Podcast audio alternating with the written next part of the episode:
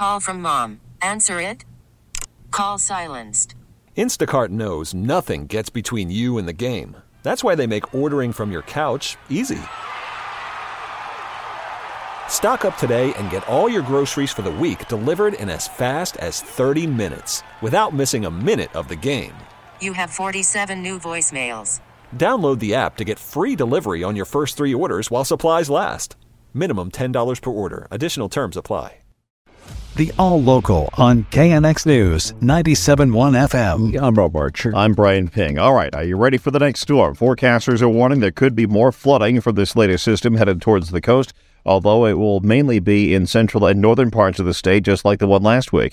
Department of Water Resources flood manager uh, Jeremy Arrich says, for the most part, Southern California should miss any major flooding this time. With the forecasted incoming storms and taking a look at the forecasted conditions across the state, several rivers will again reach flood or monitor stage Tuesday into Wednesday and, and even Thursday.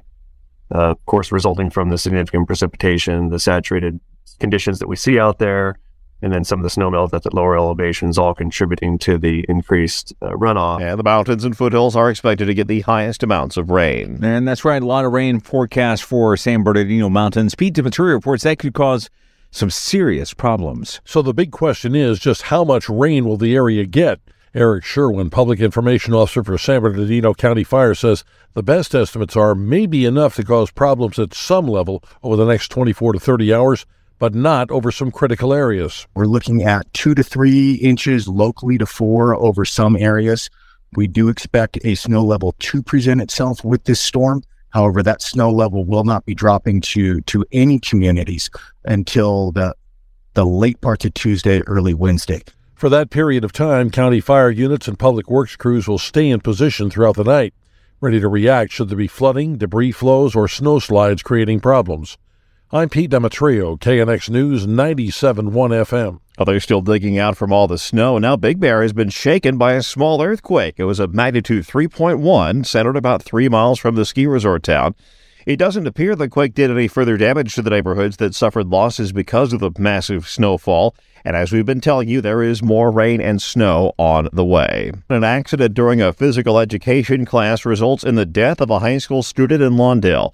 Margaret Carrero has that story. Details about the accident have not been revealed, and the student has not been identified. In a statement sent to KNX, a spokesperson for the Centinela Valley Union High School District expressed profound sadness over the tragic loss of the Leuzinger High School student. The accident happened during PE class Thursday afternoon, and although the student was taken to the hospital by emergency services, they did not survive. Increased counseling support is being offered to help other students process any feelings that may arise. The district spokesperson requested respect for the family's privacy during this time. I'm Margaret Carrero, KNX News, 97.1 FM. Well, she was once Teacher of the Year, but now Jacqueline Ma has been charged with child sex abuse.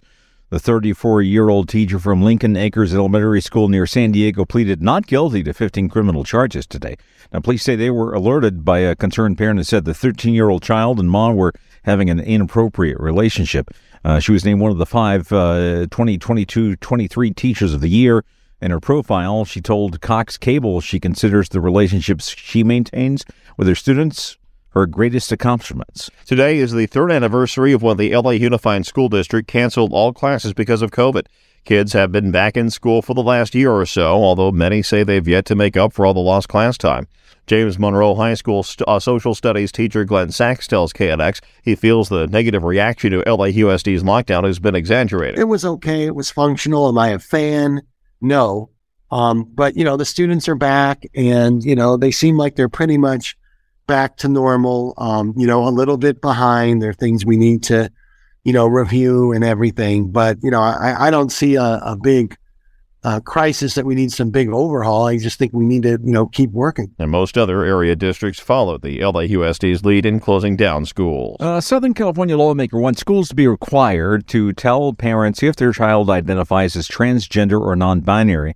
Emily Valdez reports he's trying to turn this into a law. The bill is controversial. It was written by Republican Assembly member Bill Essayli of Norco. So my bill, AB 1314, will require schools to notify parents when a student is actively identifying by a different gender. at school. Terra Russell Slavin with the LA LGBT Center works with transgender youth. I think that efforts like these are not even thinly veiled, but very explicit, you know, anti transgender um, bias and efforts to sort of uh, target and attack the community. And it is deeply concerning. The bill will have a difficult time passing, considering Democrats have an iron grip majority on the state assembly and Senate. I'm Emily Valdez, KNX News 97.1 FM. The KNX All Local is updated multiple times a day. But for the latest news and traffic, listen to KNX anytime on Alexa by saying, Hey Alexa, play KNX News. Listen on the Audacy app, available on Android, Apple, or wherever you download your apps, and on our website at knxnews.com.